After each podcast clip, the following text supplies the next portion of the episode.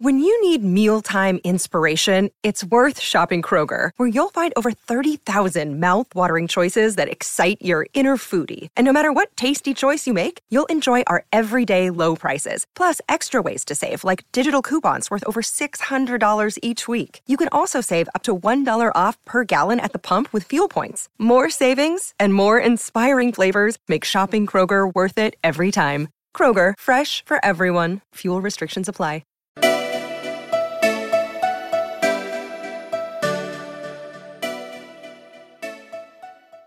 Hey y'all, welcome back to Eco Chic, the podcast all about practical science and sustainability. My name is Laura Diaz. Welcome back. Welcome to episode 82.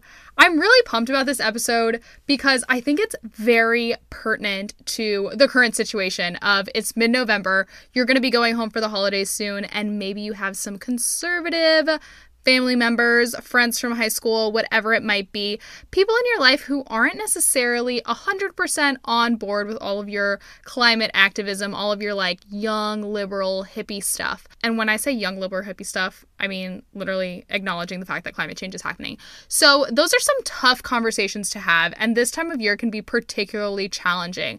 And I also don't want us to ignore the fact that when this episode comes out, impeachment hearings are going on. So it's a pretty tense time, like not only in terms of climate activism, climate policy, just politically, like it can definitely be a sticky situation. So today we are joined by Sarah Ott. Sarah actually reached out to me via email, and I knew that I had to have a big conversation with her about her work, and I thought it'd be particularly helpful this week. So Sarah is actually a former ultra-conservative climate denier. She actually speaks today a little bit about her involvement with the Republican Party when she was in college and some more conservative views she has, political views, and also some views that she saw presented in a more religious setting. Sarah is the chapter leader for the Citizens Climate Lobby in an ultra-conservative area in North Georgia, and she is also the granddaughter of a Pennsylvania coal miner. I think her whole story is really, really interesting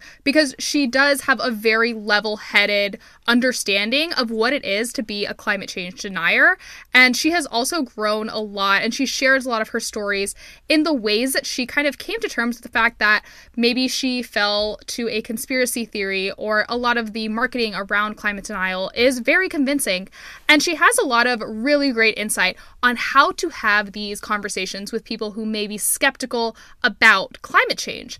And I thought that this was also a really just interesting episode because even outside of the climate change discussion, she shares a lot of really helpful tips on how to better present your argument or your viewpoint to another person who has an opposing viewpoint. The ways that you can be super non-confrontational, but also really present ideas in a thoughtful and really enticing way to your, quote-unquote opposing party. Sarah is also a climate change teacher ambassador with the National Center for Science Education. She herself is a school teacher, and she really just is a supporter of critical thinking skills when it comes to climate change discussions.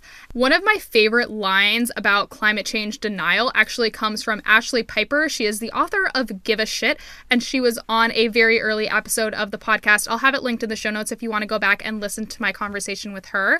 But essentially, in the opening chapter of Give a Shit, Ashley opens up with the line that if you have critical thinking skills, you believe in climate change. And I love that so much because it's really not about denying the science. It's like if you have a cause and effect mentality, if you can really understand logic, you should be able to understand why and how climate change is actually occurring right now as we speak. So it's really a matter of presenting your logic in a really digestible way and being able to kind of flip some of those misconceptions that people have. So I think that Sarah is an incredible resource. She has such an interesting story, and she shares a lot of super tangible take-home tips for you to have these conversations with people in your life who may not be totally on our side. Not necessarily that there's a side. I don't want it to sound like a big fight, but I'm just saying we want to encourage people to think deeper about their actions and about climate change and not laugh at our sustainable habits or whatever it may be. And there are really thoughtful interesting, helpful ways that you can have these conversations and keep them super happy and positive and encouraging. It doesn't always have to be a fight at all. So I'm really, really glad that we have Sarah on today's episode. Before I share the conversation, though, I do want to take a minute to announce to everyone officially on the podcast. If you follow Eco Chic Podcast on Instagram, maybe you've seen a couple of teasers about this, but I'm so proud to announce that very, very soon I am going to be launching Totally Eco Chic, the eco-conscious lifestyle shop. I do plan to very thoroughly explain everything about the shop on an upcoming episode of Eco Chic, but I want you to know totalyecochic.com. It's going to be your one-stop place for all of your chic sustainability supplies. It's going to be a place for us to expand everything that we've learned on the podcast over the last year and a half and just expand all of those ideas and tricks and tips, personality that this podcast really does bring to items that will actually help you live that more eco-conscious life. So I am so incredibly proud and I promise to bring you lots and lots of details, but just for now, totalyecochic.com, and you can also follow us on Instagram at Totally Eco Chic, on Facebook as well. If you are on Facebook, Totally Eco Chic, anywhere you can find it. And please keep an eye out for a formal launch announcement very, very soon. Again, I will have a podcast episode all about it because I can't wait to share the details, but I'm really, really excited. So Totally Eco Chic, just get pumped, everybody, get pumped. If you like today's episode, don't forget to leave a rating and a review on Apple Podcast. I really appreciate them, and it's just a good way to get other people involved in Eco Chic as a whole. In this whole community, you can listen wherever you listen to podcasts, and also keep in touch with me again on Instagram at Eco Chic Podcast. It's always in the show notes, and my personal page is also linked there, and that's Laura E. Diaz. Let's get into this episode with Sarah Ott. Sarah, before we get started into the conversation, I'm so excited to have you here today. I would love for you to introduce yourself to the audience. Well, my name is Sarah Ott. I live in Georgia. I am a Citizens Climate Lobby chapter leader, and I'm also a climate change teacher ambassador with the National Center for Science Education. Great. Thank you so much for sharing that. Thank you for having me. I'm so excited to be here. I'm so excited for this conversation because I think that this is going to be so helpful and so timely and really just opening up people's eyes to these climate change conversations that you're encouraging in more conservative areas. Talk is so important. I'm sure, as your audience knows, Catherine Hayhoe has said one of the most important things we can do for climate change is to talk about it. And in my area, people are so afraid to talk about it. So I definitely am trying to get more people engaged and talk about climate change here in my area in Northwest Georgia, which is a very conservative area. So I'm really excited to share anything that I've learned throughout my years of doing this. Great. I think that's going to be just so helpful and so interesting. But before we get into like how to talk to people, I would love to back up and just hear a little bit about your story and who you are, how you grew up, and like how you really had this roundabout way of kind of coming to your role now as an ambassador. I was a kid and grew up in Florida. Single mom. My mom was awesome. And she always encouraged me to follow my passion. And one of my passions, oddly enough, was to go around my neighborhood and clean up the litter in the neighborhood. And I would take my little red wagon with me and pick up all the litter in the neighborhood. And then my mom would come home and she would help me sort it into recycling. So I was always very concerned about the environment, very much wanted animals in my neighborhood to be safe and well cared for. And my mom really instilled a lot of those values in me. And my dad did also. We spent a lot of time in the woods as kids, going camping, spending time on the lake, going skiing. My family really encouraged, love of nature. That was really awesome. I grew up and kind of fell in love with science. I had been around science my whole life. My mom's a nurse and my dad owned a scientific equipment company. So I was always around microscopes and telescopes. So I had kind of decided at the end of, high school to pursue a degree in the sciences. So I decided on zoology because I absolutely loved animals. I went off to college, kind of, was still learning about science, zoology, evolution, but also kind of becoming more conservative. My boyfriend at the time, who's now my husband, he was a very conservative, still is a very conservative person.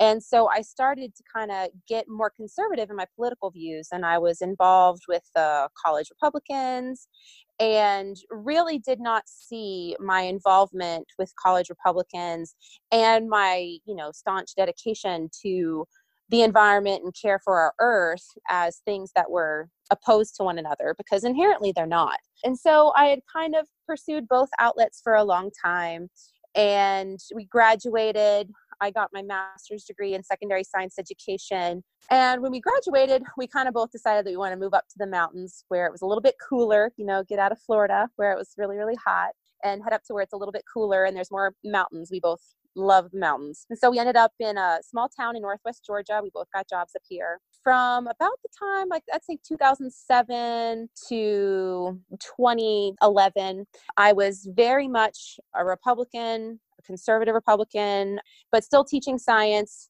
Definitely believe in evolution, even though I hate that phrase.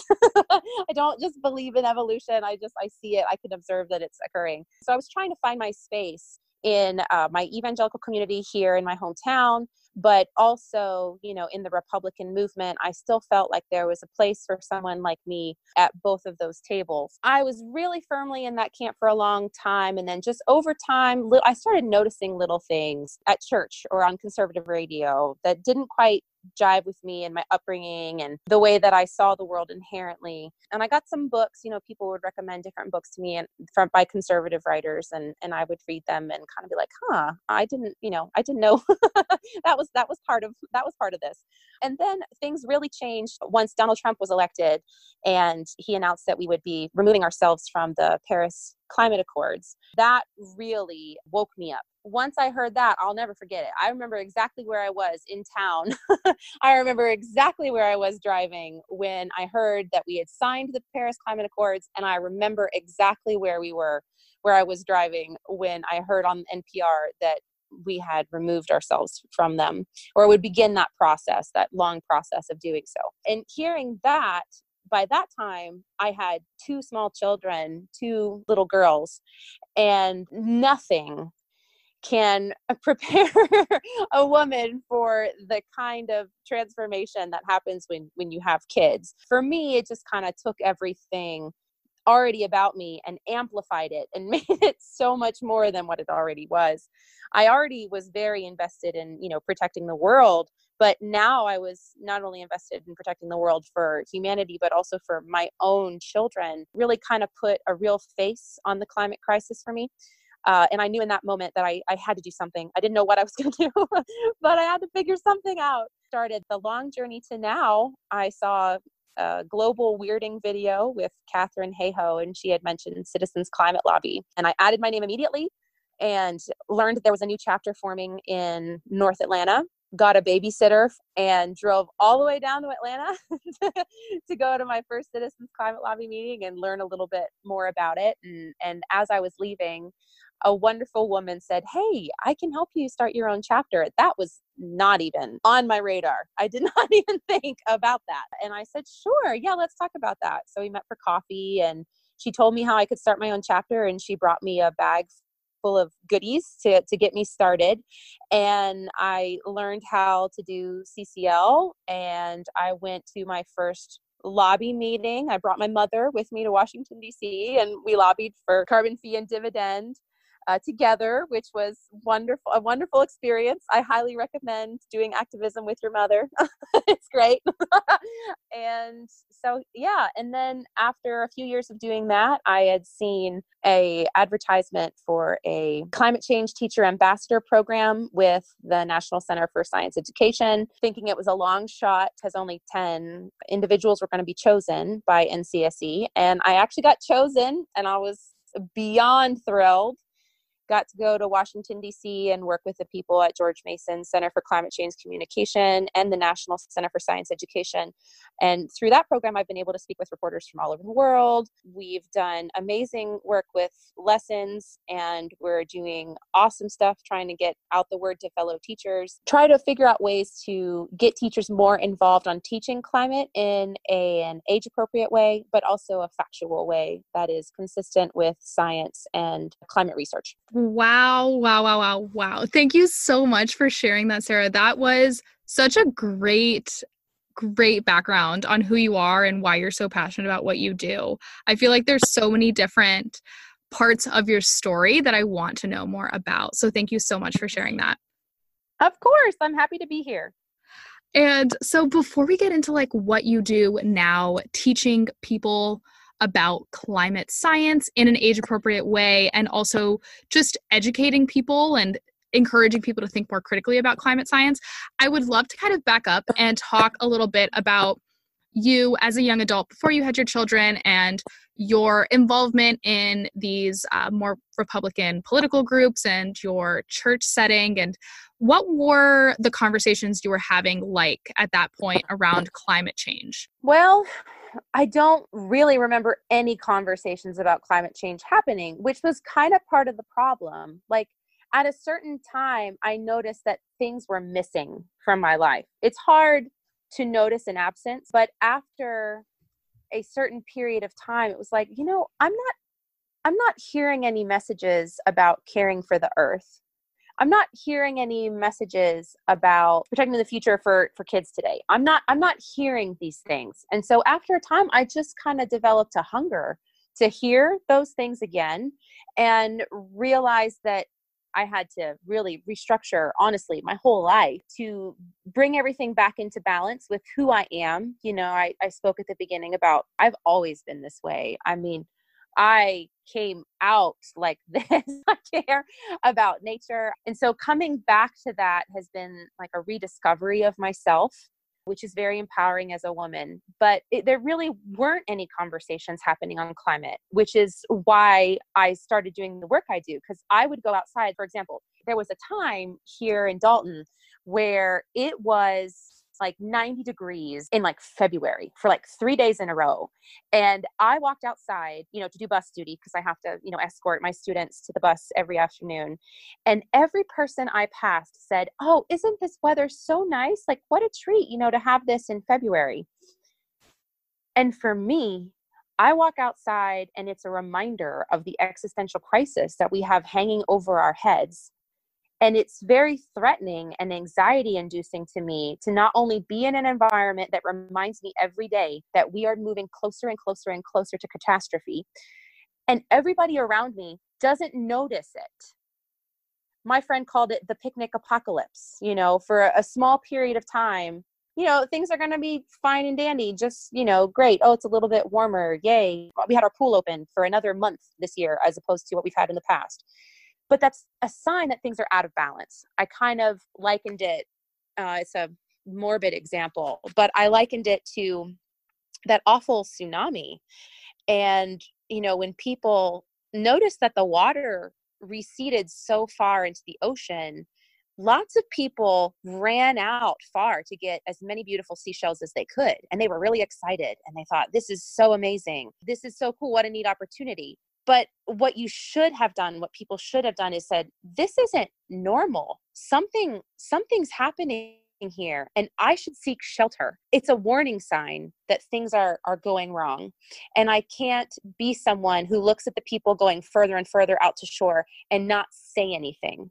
So now when something happens in town and the weather's bizarre and people say how nice it is that it's so warm in winter, or how strange to have this kind of weather at this time of year, I remind them that this is going to happen more and more and we can do something about it. Like, it's not just that this is our new normal, but that we can actually do something about it if we all come together and think critically and act and find solutions that we can all be comfortable with, because ultimately I'm a peacemaker and I'm interested in bringing both sides to the table. I'm very interested in having liberal Democrats, conservative Republicans come together at my table. Let's talk about the problem. Let's talk about some reasonable solutions that we can all agree on, and let's move forward with that, because we can find some shared values with which that we can act. I think that that's such a great way to think about how you can really be not only a peacemaker, but also someone who's just encouraging solutions. And the best way to get people thinking about solutions is to start speaking their language, come at it from like a non-confrontational standpoint, because I mean, you don't get anywhere if you're fighting someone on their views. You kind of have to meet in the middle somewhere. So I would love to kind of hear a little bit more about how you encourage these conversations. Let's say that you do have someone that's like, wow, what a beautiful 90-degree February day. How do you start getting them to understand like what this really means for our long-term climate? I usually just say, hey, this isn't normal. I know it's nice, but this isn't normal. And this is a sign that things are out of balance and we have to do something about this. And I take every opportunity I can to do so. Natural disasters, whenever they occur.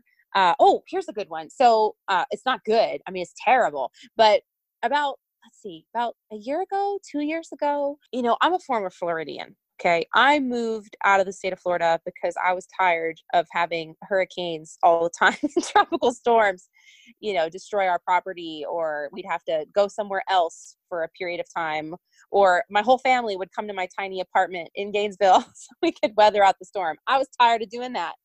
And so we moved to North Georgia, and last year or the year before that, I can't remember the exact year, we had our very first tropical storm warning here in Northwest Georgia, because the strength of the hurricane, how it was able to maintain its strength as it traveled across the entire state of Georgia.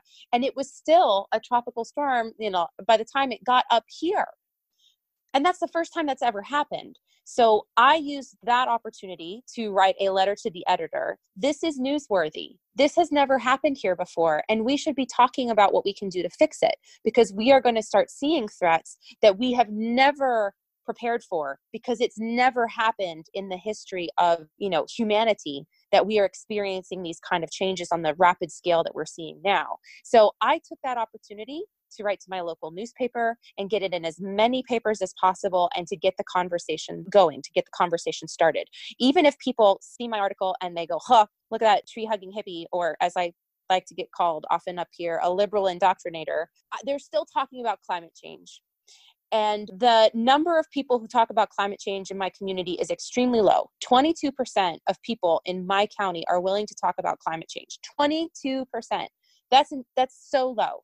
I'm working to normalize the conversation here in my local area to get people talking about it. The more we talk about it, the better we can respond to it and the better that we can come together.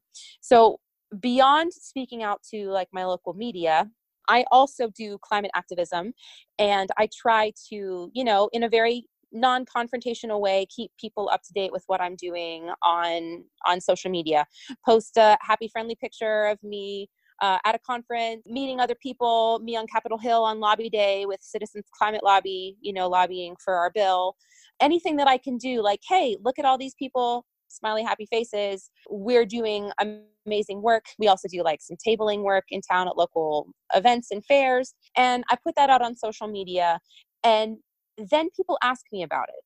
So a lot of times I just create an environment where people feel comfortable coming to me. And as a teacher, I'm very good at trying to remain open-hearted towards all different kinds of people and keep an open space for them. When they're ready to come to me to have that conversation, I know that I've created a safe space where they feel respected and where they can feel heard. And so I often do little things like that, and people will send me messages on Facebook Messenger. They'll say, hey, my kid is interested in climate. Can you give me any resources? Absolutely. Or they'll say, no, hey, I would like to know more about this. Is there a good book that you're reading right now? And a lot of these conversations happen in private. They don't necessarily happen in public.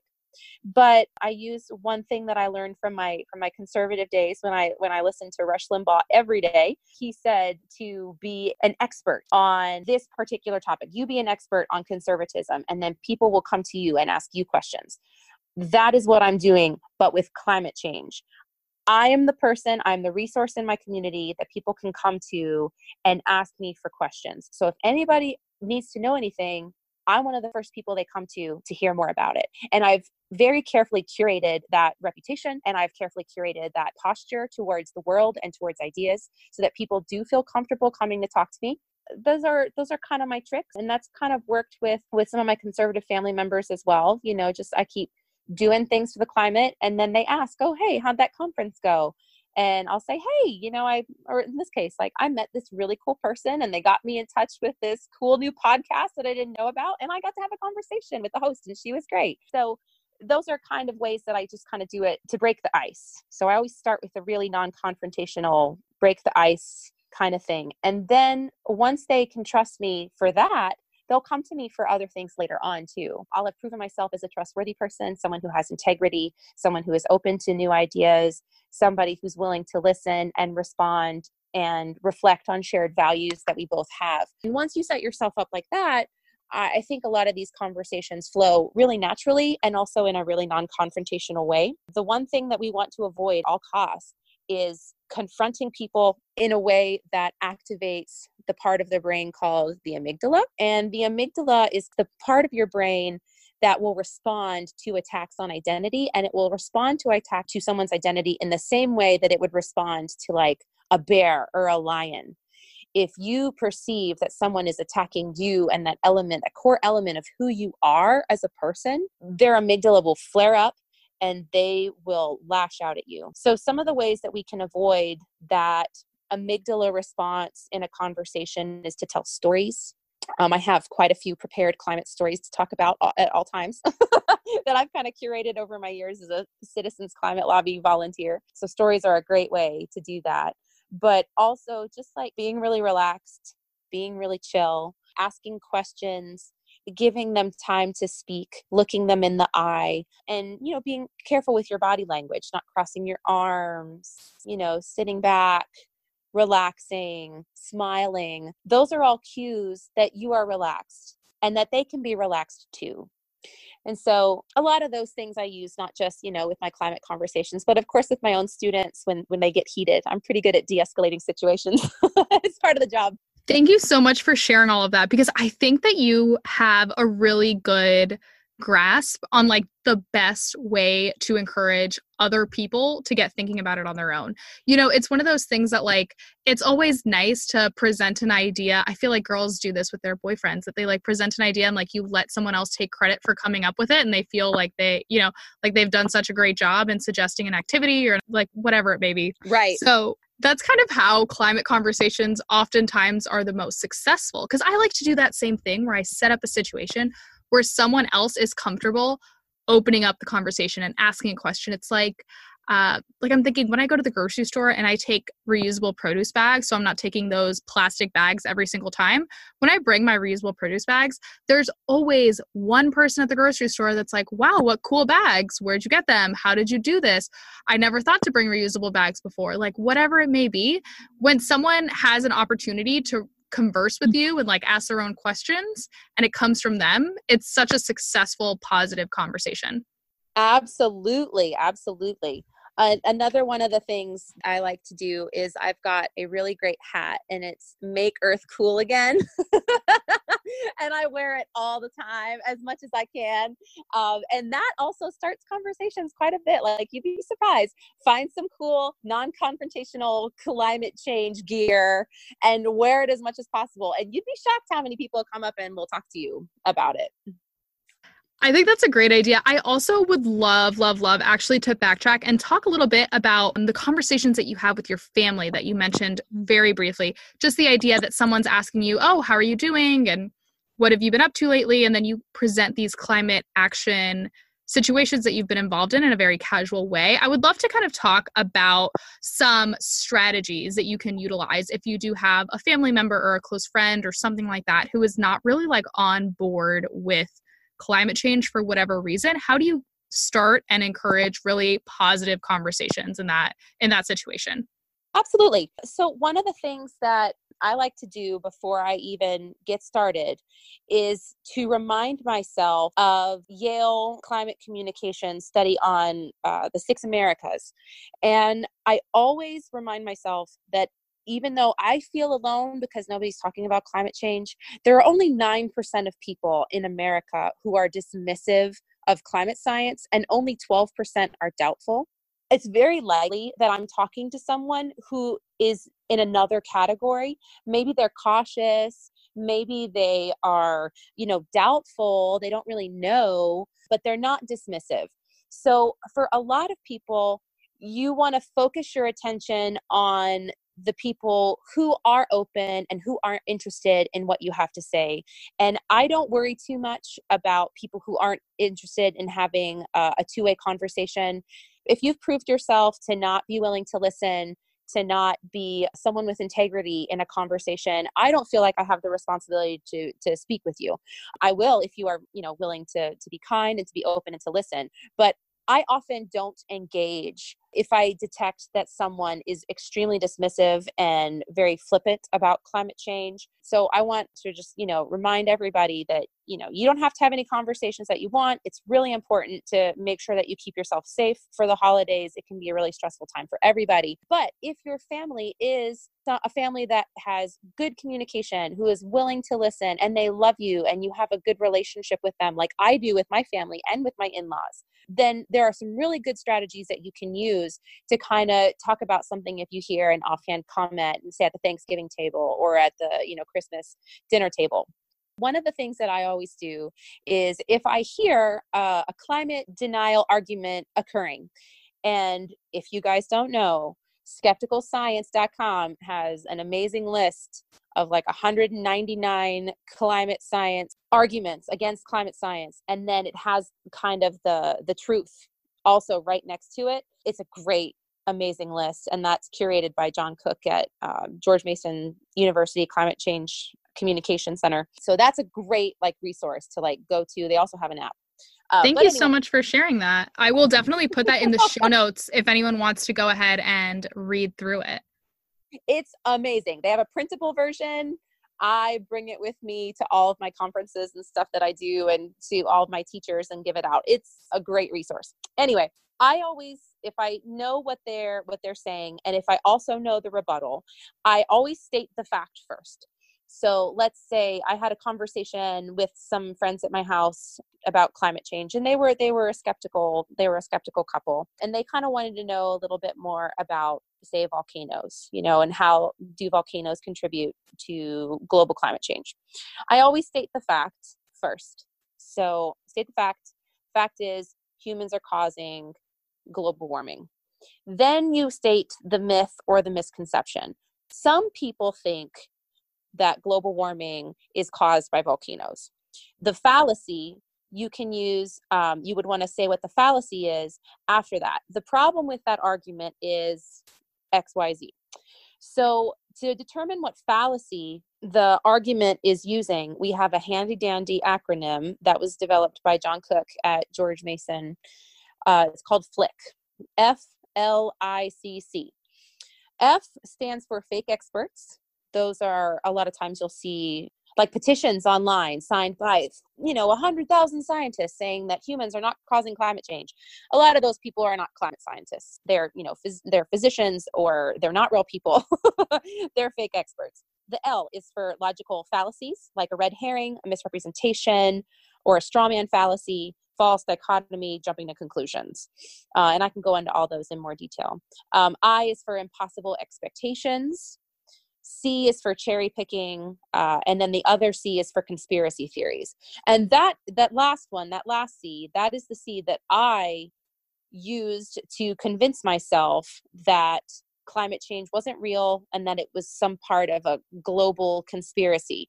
So at the time when I was really, pretty deep into conservatism, I was really impacted by the climategate debacle of 2009 with the email hack of the University of East Anglia and Michael Mann at Penn State. That was really in the news at that time. Specifically, Rush Limbaugh talked about that a lot. And the way that they talked about it, that Rush Limbaugh talked about it, I really felt like, oh my gosh, there's some kind of conspiracy and I felt like I had been betrayed. You know, like I had given my life to environmentalism and caring for the environment, but I was also, you know, a conservative Republican. And I thought, oh my gosh, are scientists, you know, in the profession that I've dedicated my life to, doing something and hiding something from the public for a certain agenda? And of course, that wasn't the case. It has been thoroughly debunked. You will hear me say it 10,000 times. I was wrong. I was wrong about that. But I got hooked into a conspiracy theory, and I had all of the critical thinking skills that I should have been employing. At the time that that happened, I already had a bachelor's degree in zoology. I had a master's degree in secondary science education. I am a very well-educated person. I'm a well-read person. I should have known better. So a lot of this misinformation that's out there is very compelling.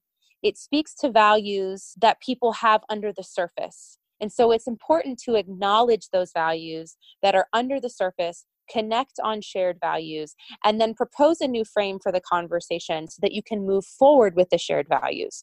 So, for example, one of the things that I have done on Facebook when, you know, people say a message to me on social media about, oh, isn't this silly? One argument that I had gotten was, you know, those Democrats with their Green New Deal, they don't care about coal miners. And I can say, as the granddaughter is a coal miner, I am also really concerned about the dignity and the lives of people who work in a coal mine. I share that same concern, and I want those people to be well cared for. So we can connect on the shared value that of our love for humanity, that just because the economy is moving forward, we don't have to necessarily leave behind the people who've worked in the technologies that we've used, you know, all throughout our industrial revolution into the present. So we can give those people dignity. We can develop programs that we can care for them. So I've connected on a shared value that I care about those people too. In fact, those people are my ancestors. I care very deeply about them. And then I can say, I would support a plan that would encourage them to learn a new trade. I would encourage a plan that would make sure that they were well cared for and they were not abandoned. I'm not interested in abandoning coal miners. And so I was able to diffuse what could have been a potential blow up, but say, hey, we can connect on this one thing. We both agree on this one thing. Let's talk and let's find a solution to climate change that has this shared value present in it. And we can do this in a way that gives dignity to both your side and my side. And I deeply want to bring everybody together. So that's one of the ways that you can do that. So when somebody says some offhand comment about climate, you know, sometimes you can let it go. Sometimes it's just a joke. Sometimes people are being silly, but sometimes you just can't let it slide, because if you let it slide, then you're telling them that it's okay to talk about this thing in my presence, even though this isn't true. So it's important to state the fact, whatever the fact is, then the myth or the misconception, what people think about climate change, and then identify the fallacy. You know, climate scientists can never do enough to convince deniers that climate change is happening. There will always be another threshold with which they need to meet. So once you put all three of those things together, it is a powerful tool to dislodge misinformation and misconceptions from the minds that I use it with my own students, but I also use it in conversations with people who I trust to have conversations with. State the fact, then the myth or the misconception, and then identify that fallacy. That I also like to remember is that a lot of these arguments come because, you know, climate change is a real threat to some people's worldview and mainly free market. And this has a long history of people using misinformation against environmentalists in defense of the free market. The same people who have been involved in denying that tobacco use causes cancer, lung cancer in people, are also producing misinformation for fossil fuel companies saying that fossil fuels and their emissions do not cause anthropogenic climate change. It's the same exact people. In fact, the same exact people have a goal of sending a book to every teacher in America labeled Why Scientists Disagree About Global Warming. And that effort is an effort to sow doubt in the minds of America's science educators, who will then impart that doubt on America's youth, all to cause confusion on the topic, which will lead to anxiety and paralysis. So we don't come together like we should and respond to the threat and take action. Thank you so much for breaking down all of those like really thought out strategies of how to deal with these conversations, especially this time of year. And I will definitely like link all those resources that you mentioned in the show notes if anyone wants to go back and learn more. And I also am so glad that you mentioned just right now at the end, the idea that the people who are advocating on behalf of tobacco companies are the same people advocating on behalf of fossil fuel companies. And there has been a lot of reports that, you know, fossil fuel companies and gasoline companies have known for a long time that climate change is inevitable and it's very directly linked to our consumption of fossil fuels. So I think that's interesting. And I was going to ask you, like, what's your favorite, like, rebuttal fun fact? Because mine is that when someone says, oh, scientists aren't 100% sure about climate change, my favorite rebuttal to that question is always that we are more certain that humans are causing climate change than we are that smoking causes lung cancer. Yeah. That's my favorite. They told me that in like the first day of graduate school. And they were like, if anyone ever tries to question you, just FYI, you're one of the good guys. You're one of the scientists. Yeah, that's, oh my gosh, that's exactly true. I would say, yeah, that is a big one. You know, that huge consensus, like 97% of, you know, climate scientists agree we are causing climate change and we can do something about it. That's huge for me. I also liked, I saw, is Penn the one that does all the talking, or Teller's the silent one, right? I can never remember. Anyway, he had like a little analogy where he's looking at a bridge and 97 engineers say that bridge isn't safe. That bridge isn't safe. That bridge isn't safe, over and over and over and over again. And you have 3 of them that say, no, it's fine. You can drive on it. Are you going to drive on the bridge? That is such a good one. I'm not strapping my kids into their car seat and driving on a bridge that 97 engineers say that bridge isn't safe, but 3 say it's okay. Sorry. I'm not doing that. So yeah, that is, the consensus is really very important. And actually that has been identified by climate change communicators. That is kind of a gateway drug to people, or a gateway belief to denying the science of climate change. If you can sow doubt in the minds that, oh, hey, scientists don't really know what's going on with this whole climate change thing, this whole global warming thing, they can't even, you know, make up their mind on what to call it. If you can sow doubt that scientists don't agree, then people are not likely to get on board. And if you look at a lot of studies, if you poll people and ask them, how many scientists do you think agree on climate change? The number is ridiculously low. It's like in the 60s, I think. But the number is actually 97%. So it's very high. So their campaigns have actually really worked. They've sowed a lot of doubt in the minds of the American public that fossil fuels and human behavior is directly related to the changes in our climate that we are experiencing now. Thank you. Thank you for all of that great information. I think that you're just so eloquent, but you're also very level-headed when you have these conversations, clearly, because you've been on the other side as well. Like, you know what the thought process is when you are a climate denier, let's say.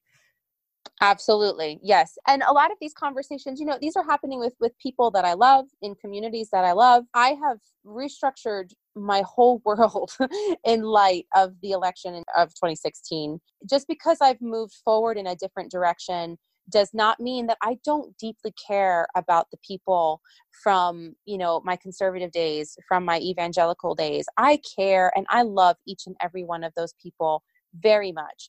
And I still want to be an open, safe person that they can come to, because ultimately, when I started doubting my political views, I didn't know who to talk to. I didn't have anybody that I felt was a safe person to bring this up with. And I want to be the kind of person that I needed, you know, someone who could listen to other people and hold the weight of what they're going through in such a way that it was careful, but it gives the other person dignity. And I feel like that is exactly what we need. We need human compassion. We need connection.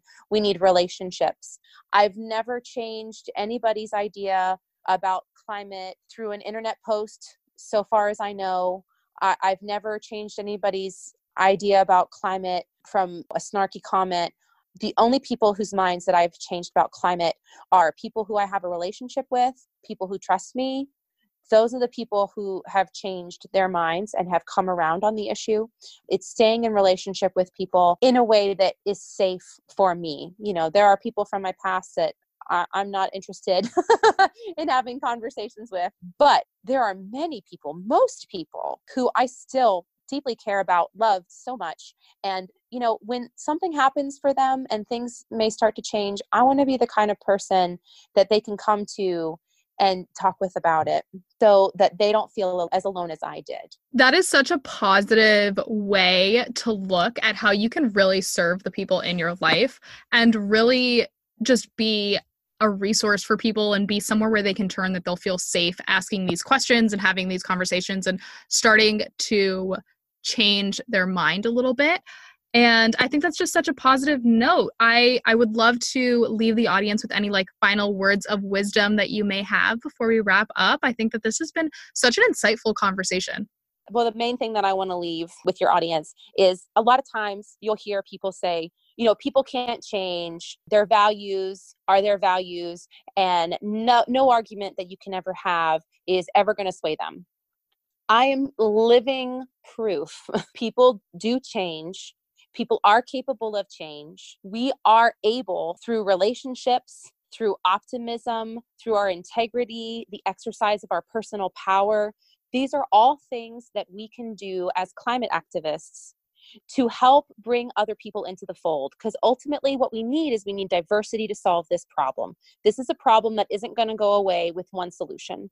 We need a bunch of solutions to fix this crisis.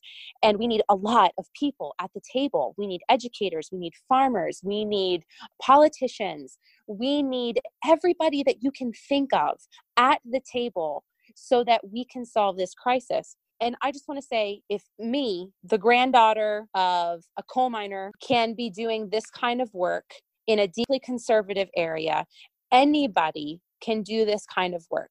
I just put one foot in front of the other every day, every month, made a new goal for myself, tried something different, tried a new tactic, read another book when I felt like I could. And then all along the way, took a lot of care of myself, because this is big. This is the biggest thing that we've ever faced as a civilization.